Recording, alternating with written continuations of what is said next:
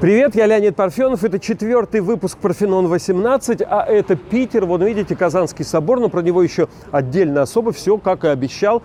А здесь напротив продвинутейшее питерское заведение на вина. Вот видите, там буквы там частично хотя бы видно. На вина. Здесь вам нальют натурального. На вина это в смысле на тебе вина. И вот в этом на себе вина я выбрал так называемое оранжевое. Видите, какое продвинутое заведение? Все-таки полностью пишут Леонид. В американских Старбаксах дальше Лео не продвигаются. Это так называемые зеленые колготки, ну совершенно тулуз-латрековская этикетка. Но, как и обещал, после трех пино-нуаров будет радикально перпендикулярный винный репертуар. Действительно, перпендикулярнее некуда. И про это тоже позже. В Питере будут вот такие ночные и дневные комментарии, стендапы. И из Питера большинство тем. А основное видение все-таки сниму, вернувшись в Москву. Поехали. Это уже дома в Москве. Зеленые колготки не из Питера вез. Здесь своя бутылка была. Заранее налил. Пусть дышит. Это особый случай. Потом объясню. В на вина дело в том, что такой дым коромыслом стоял все праздники, что ну невозможно было снять изнутри комментарии, и пришлось вот выходить наружу, ставить бутылку на асфальт, на улице, в общем, ужас. На самом деле это никакая не реклама, не подумайте. Когда реклама будет, вас предупредят. Вот чек, за все плачу сам. И вся питерская поездка, она вот как у советского командировочного, прикноплена, и буду показывать. По моему убеждению, Наше российское двустоличие – это огромное богатство национальной цивилизации. Таких случаев в мире совсем немного. Это Голландия, классический пример, да, Гага и Амстердам, и курьезный Ливия, Триполи, Бенгази. Но это явно не образец для подражания двустоличие не в политическом смысле, да и нет у нас никакой на самом деле такой политической децентрализации высшей власти, а двустоличие как два огромных, сопоставимых друг с другом города, которые вырабатывают новые смыслы для всей страны, для всей нации. И Питерские общероссийские смыслы, они совсем другие, чем московские общероссийские. И если уж жить осмысленно, то лучше регулярно бывать и в одной, и в другой нашей столице. А уж москвичам непременно нужно приезжать в Питер, ну вот на такую перезагрузку, к примеру, на длинные выходные. Вообще тема Петербург, инструкция к применению, она огромная, и не раз еще к ней вернусь. Есть у меня тут что, как мне кажется, сказать. Сегодня только вот первый раз подступаюсь. Невский проспект, как и всякий проспект, есть публичный проспект, то есть проспект для циркуляции публики. Не воздуха, например. Андрей Белый, Роман Петербург. Обещанное дополнение про Казанский собор и про недостаточность использования россиянами для собственного блага обеих российских столиц. Мы снимали проект «Хребет России». Он про Урал, но там были и питерские эпизоды про то, как уральский заводчик Демидов поставлял в Петербург малахи для отделки Исаакиевского собора, про то, как уральский крепостной Воронихин по воле уральского вельможи графа Строганова стал архитектором и возводил в Петербурге Казанский собор. И в уральской части съемочной группы был один коллега, который все время путал эти два объекта. Уже и объясняли, и смеялись, ну как так можно, ну Казанский он такой, Исаакиевский он эдакий, Казанский на Невском проспекте, Исаакиевский он на площади. Не помогало. Ну, человек взрослый, обеспеченный, но из Перми в Питере побывал впервые. И все тут на него разом свалилось, не может усвоить. Последний день у нас какая-то маленькая досъемка про Воронихина. Снова приезжаем сюда. И он прям кричит. Тихо, молчать, не смейтесь, не подсказывайте, я все запомнил, сейчас, сейчас, все сам скажу, сам. Исаки. У вас вообще совесть есть? Ну, в смысле чувство нравственной ответственности за свое поведение перед обществом и людьми. Так вот, имейте совесть. В смысле карту рассрочки совесть для покупок в 40 тысячах магазинах партнеров продукты, одежда, да вот билеты в Санкт-Петербург. За все можно заплатить постепенно и без процентов на совесть сделано. Потому что раньше клиенты платили банкам, иные из них в конец совесть потеряли. А теперь возникла совесть, и ей платят магазины, в которых вы покупаете. Для владельца карты нет переплат. Сколько потратили, столько возвращайте. Единственное условие все-таки вовремя вернуть деньги. Но это-то по совести. Обслуживание бесплатное, смс с извещениями бесплатные, никаких текстов со звездочками, скрытых страховок и прочих бессовестных подвохов. Так что проходите по ссылке, читайте внимательно, подключайтесь, да, и не теряйте совесть. Продолжаем сегодняшний преимущественно питерский выпуск, эпизод, который я не мог не снять, хоть и оператор я так себе. Особо важное для меня стихотворение про Питер, оно вот именно про это место, может, не особо примечательное внешне. То, что желтеет, это фасад Меншиковского дворца, то есть дворца сподвижника Петра, князя Александра Меншикова. Меншиков пишется без мягкого знака в этом случае фамилия. Наверху, вот там, это солнечные часы. По-французски будет «кардан соляр». А, если не мучиться с произношением кардан солар, уж совсем по-русски карданная солярка, чтобы проще запомнить. За Невой э, Исаки Адмиралтейство. Там за сквером между красноватым зданием и желтоватым маленькая улочка, редкий для Петербурга переулок. На самом деле это улица Репина, но она такая узенькая, что ну вот буквально переулочек. Провода сейчас остались только троллейбусные. Раньше еще были трамвайные, их было больше, и весь, э, вся эта первая линия Васильевского острова, она была в проводах. Стихотворение это, которое давно знаю, и давно знаю, что оно раскладывается, каждая строчка на один кадр, задолго до появления слова «клип». Сейчас через монтажную склейку все то же самое по часовой стрелке. Анна Ахматова. Кардан Солар на Меншиковом доме. Подняв волну, проходит пароход. О, если что на свете мне знакомее, чем шпилей блеск и отблеск этих вод. Как щелочка чернеет переулок, садятся воробьи на провода, и наизусть затверженных прогулок соленый привкус тоже не беда. Март 1941 Длинные выходные и совсем уже стихла и без того не шумная президентская кампания. И хотя в Швейцарии 8 марта рабочий день, мы так и не услышали оттуда ответа. Что же со швейцарскими счетами кандидата от КПРФ Грудинина? Они есть или нет? Я-то, глядя, как госсми его мочат, подумал, что они собираются вывести на второе место Жириновского и сказал об этом в блоге. И все мои знакомые социологи тут же зашикали, не-не-не-не, нам за стенкой, это они так Кремль называют, велено, чтобы в каждом регионе показывать на втором месте по рейтингу Грудинин. Ну, это логично. Раз они рулят первым местом, значит, они уже начали рулить и вторым. И вообще, кандидат от КПРФ, он увеличивает явку, этим легитимизирует выборы. Второе место оттеняет первое. В общем, сценарий прописан, отступать от него нельзя. Вот и зависла вся история. Есть у Грудинина швейцарские счета? Нет. Снимать его, значит, с кандидатов не снимать. У меня такая выдалась неделя закончил дела в Америке, вернулся, тут же улетел в Питер, там выступление, еще дела, тут же опять вернулся. А перед Америкой э, был на родине, в Вологодской области. И там с родней разговаривал политик, я про это рассказывал во втором выпуске блога.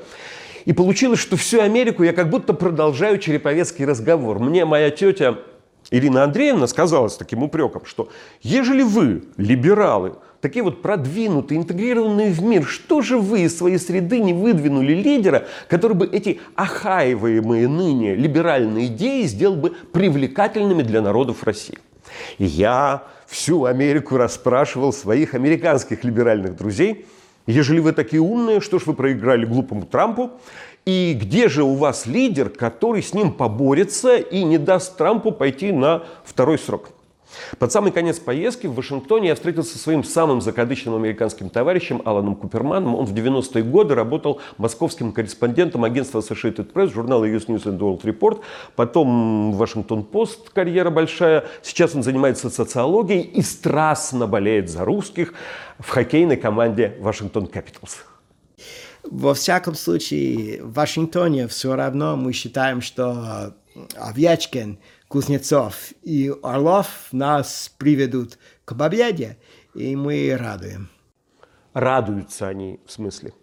А про политику вот что. Мы с другом моим Алланом вспоминали Москву декабря 93 года, выборы в Первую Государственную Думу, когда неожиданно много получили коммунисты и Жириновский. А в Кремле готовили встречу нового политического года. Устроили прямую телетрансляцию, и вдруг цифры получают не те. Тогда выходит к микрофону видный демократ Юрий Корякин и произносит «Россия, ты одурела». Россия, одумайся. Ты одурела. Больше мне нечего сказать. А что у американских либералов по поводу победы и правления Трампа? Такое же настроение? Америка, ты одурела? Ну нет, они все-таки самокритичнее наших, не смеют возлагать ответственность за свои беды на неподходящий им народ. Есть ли у них лидер, способный помешать Трампу избраться на второй срок? Пока нет. Но, говорили мои собеседники, у нас ведь в ноябре выборы в Сенат, и непременно появятся новые люди из Штатов. Вот это, я думаю, глядя из России, в Америке даже не очень понятно, до какой же степени силен там у них федерализм. И даже не только в смысле самостоятельности штатов. Ведь все национальные лидеры последнего времени, кого мы помним, они все, выражаясь по-нашему, регионалы. Рейган пришел из Калифорнии, э, Клинтон из Арканзаса, Джордж Буш-младший из Техаса, Обама из Иллинойса. И вера моих американских собеседников в то, что вот таким вот образом непременно воспроизводится элита, появляются лидеры, новые фигуры, ну просто абсолютно точно говорят, будут новые люди, и раздастся новый голос Америки. Так их можно понять. Хотя, по мнению Алана Купермана, нынешний, если не политический кризис, то уж политическая проблема точно экстраординарная. Очень сильно про тестное голосование. Так же, как очень... в России в 92 та, году. Та, та, да. Так же как. И Они не за Жириновского были, а против Ельцина, на самом деле. И на, на самом деле я не очень хорошо понимаю то, что произошло там, тогда, но я знаю то, что произошло у нас в это время.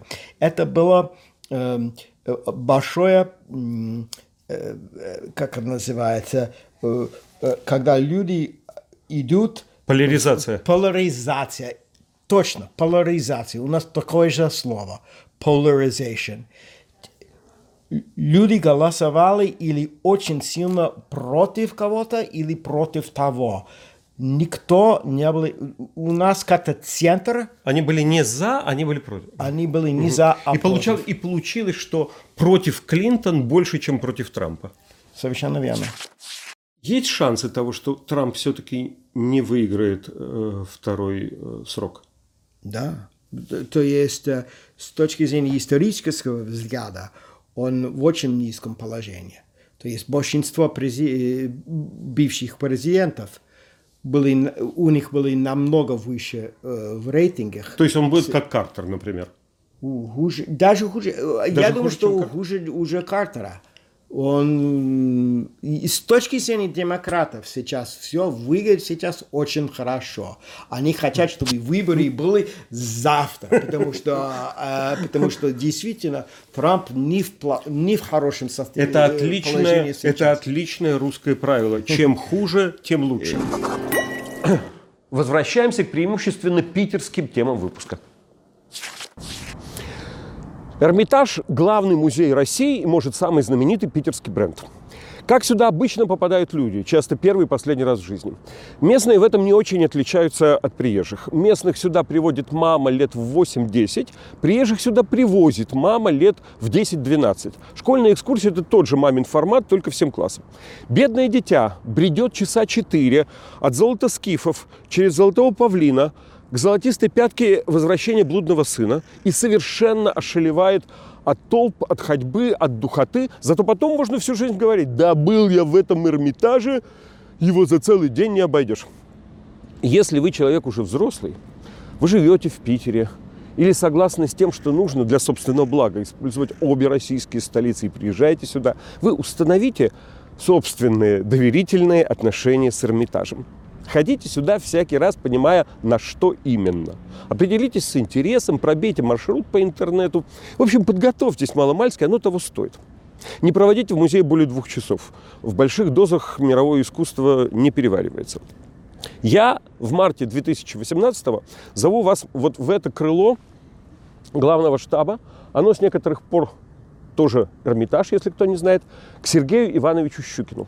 6 марта исполнилось 70 лет с тех пор, как в 1948 году Великая коллекция Щукина вместе с другими шедеврами мирового искусства была объявлена вне закона постановлением Совета министров СССР за подписью Сталина. Пойдемте посмотрим, ослушаемся завета вождя.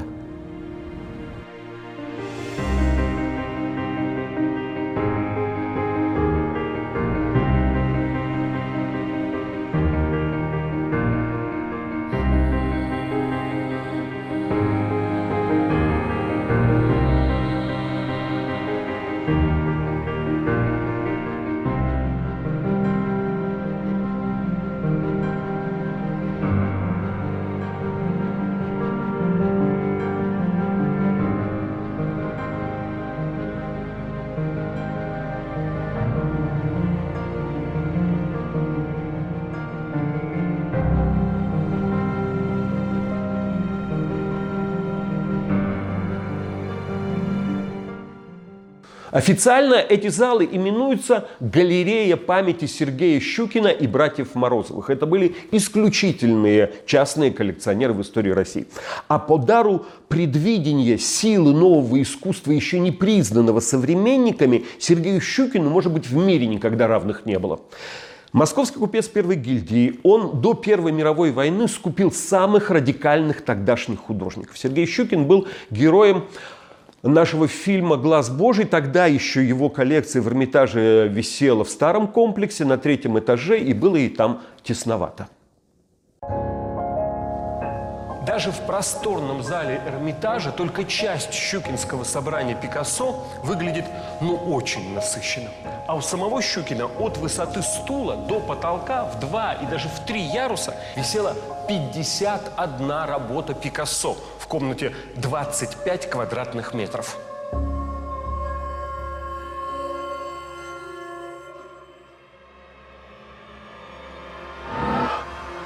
Кубизма больше всего.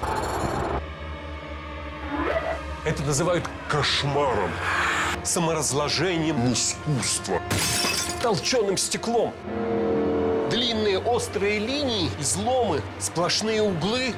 У людей будто одни локти торчат. Тесная изба, наполненная пауками. Вот что говорят русские люди про зал Пикассо в доме Сергея Ивановича Щукина. Особый коллекционерский подвиг Щукина – это заказ Анри Матису огромных полотен «Танец и музыка». В московском Щукинском доме в Большом Знаменском переулке была лестница, ну вот не такая центральная парадная, которая вверх поднимается, а обычная боковая, небольшой лестничный полет, поворот, э, лестничный пролет, второй этаж. И вот на повороте лестницы, естественно, образуется глухая стенка. Вот в размер ее Матисом был написан этот неистовый танец, где вихревое движение алых фигур в синем небе над зеленой землей как будто подхватывают шагающего, облегчают ему подъем по ступеням, а на втором этаже уже можно выдохнуть и умиротворенно встречает спокойное панно музыка. Вот Такие были прихоти в доме московского купца-старообрядца. Вот такие были изощренные вкусы у третьего поколения, третьего сословия первого русского капитализма. После революции коллекцию Щукина, коллекцию Ивана Морозова, его брата Михаила и некоторых других предпринимателей национализировали и образовался ГМНЗИ. Государственный музей нового западного искусства. Больше полутысячи полотен. Вот кроме этих радикалов Матисса и Пикассо, Ренуар, Мане, Писаро, э, Ван Гог, Гоген и все только вещи первого ряда. И это сталинское постановление 1948 года, которому теперь, значит, 70 лет, это надо цитировать, предписывало ликвидировать музей как рассадник формалистических взглядов и низкопоклонства перед упадочной буржуазной культурой эпохи империализма. Поэтому зубодробительному тексту можно подумать, что картину вовсе уничтожили, но нет. Их поделили примерно пополам между Пушкинским музеем в Москве и Эрмитажем, развезли и спрятали спецхран. Я потому еще вспомнил про юбилей этого страшного сталинского постановления, что весь почти прошлый год, без конца продляясь в самом модном, самом роскошном зале Парижа, фонд Луи Виттон, шла выставка Эрмитажного Щукина, через которую прошли рекордные 1 миллион 200 тысяч человек. И хотя на плакате «А ты ревнуешь Гогена?» И в залах весь цвет и гордость французского искусства, название не художники, а фамилия коллекционера. Да еще какая. Щукин по-французски пишется сначала с пяти согласных букв. Ни один француз произнести не может. Получается у них какой-то типа «щукен». Из сталинского постановления про музей хочется привести еще одну цитату. Показ коллекции музея, ну то есть этих импрессионистов-авангардистов, широким народным массам политически вреден. Очень актуально звучит. На этой неделе в интернете выложили фильм «Смерть Сталина», который перед самым прокатом в России, как известно, запретило Министерство культуры. Показал на нескольких сеансах только Московский кинотеатр «Пионер», который за это был оштрафован, потому что показ этого фильма широким народным массам политически вреден. И были уже публикации в СМИ, как соотечественники смотрели «Смерть Сталина» за границей, в Минске, например, делились впечатлениями. Ура, мы дожили. Нам запретный фильм пересказывают видевшие его за границей. Да в какой за границей? В Белоруссии. За что боролись в 21 веке? Запретный фильм теперь гуляет по сети. Там его даже могут увидеть и оскорбиться ветераны Отечественной войны 1812 года. В советское время нам всегда определяли, что смотреть, что слушать, э, что читать. И был тогда анекдот про концерт по заявкам. Ну вот письма писали люди на радио, им песни передавали. Вот. И такая пародия, диктор читает. Дорогая редакция, Письмо из Костромской области от доярки Марьи Петровны Косых из колхоза «Путь коммунизм». Передай, пожалуйста, полюбившуюся мне композицию «Сей, сей, сей» в исполнении Пола Маккартни и Майкла Джексона. Нефиг выеживаться, дорогая Марья Петровна. Слушайте свою любимую песню «Валенки». Петербурга за три неполных дня на этой неделе было до того много, что мои питерские театральные, гастрономические и частично историко-художественные впечатления еще будут отдельным блоком в следующем выпуске Парфенона. А как раз сейчас раздышалось, я думаю, вино этого выпуска, возникшее тоже как э, питерское, те самые зеленые колготки.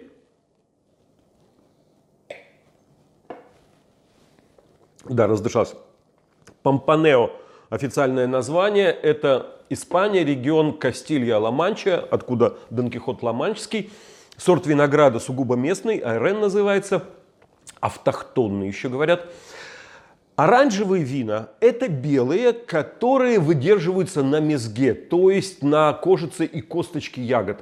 Не как обычно, отжали, жмых отбросили и дальше работают соком, а отжали и оставили выдержаться, настояться. И вино в результате получается таким более насыщенным, появляется тело у белого вина, танины. Поклонники оранжевого в этом находят такую дикую честность, такое первородство вина. А скептики, которых полно, морщат нос, что крестьянский вкус, грубятина какая-то вообще, что это за деревня нефильтрованная в сравнении, значит, вот с э, столицей рафинированной. Это вино настаивалось на мезге 20 дней, что немало, и нагуляло очень и запах, и вкус, а цвет, ну, не так, чтобы совсем. Бывают оранжевые, совсем оранжевые, их еще в мире называют амбр, янтарные. Попадаются такие темные, даже уже не янтарного цвета, а цвета какой-то там канифоли. Я понимаю, это не бесспорный выбор – и наверняка в наших комментах найдутся скептики, которые меня заклюют. Ну, что делать? Вот и такие у меня есть вина интересы.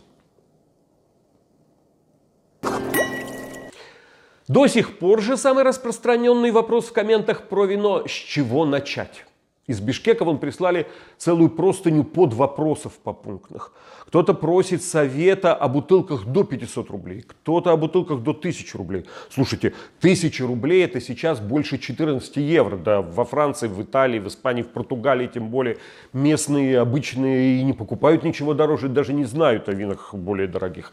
У нас в России вино увы, переоценено несколько. И вот так ответственно размышляя о соотношении цена-качество, я бы порекомендовал прежде всего Испанию. К примеру, Риоха, сорт темпранилья 100%. И коль скоро предлагаете, объявляйте вино следующего выпуска. Давайте так на этот раз и поступим. Все, кто может, кто хочет, во время выпуска через неделю пьют Риоху, темпранилья 100%, благо предложение широчайшее в России на любой вкус, на любой кошелек. 500, 600, 700 рублей вполне приличные ординары или 5, 6, 7 тысяч гран резерва. Выбирайте. Закуска какая для начинающих? Сыр спрашивают? Ну, конечно, отлично.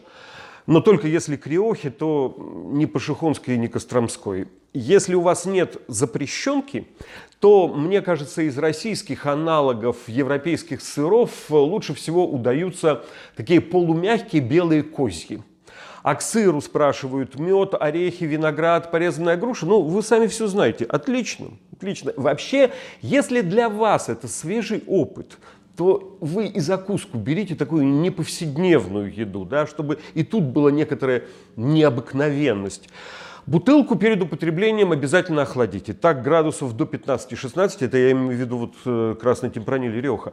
Так, чтобы вот на руке приятный холодок. Открыв налив, дайте подышать. Риоха, она вся плотненькая такая. А вино тут же отдает аромат. Вот если так вращать, не отрывая бокал от стола, никакого риска разлить. В общем, заметано. Кто может, кто хочет, через неделю во время выпуска пьем Риоху темпранилье 100%. Подробности при встрече. Прежде моих комментариев к вашим комментам. В прошлом выпуске всех особенно впечатлил Саша Шульчев – Русский парень с ограниченными возможностями, усыновленный в Америке, ныне студент Бостонского университета. на этой неделе фильм о Сашиной судьбе на своих двоих, Натальи Шагинян-Нидом и Василия Арканова, выложили, наконец, в Ютубе в нормальном качестве. Я на этот фильм ссылался.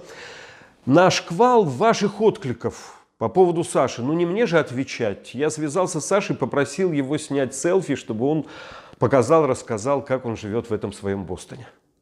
Хотел поблагодарить всех тех, всех тех, кто написал на YouTube за такое большое количество доброжелательных откликов.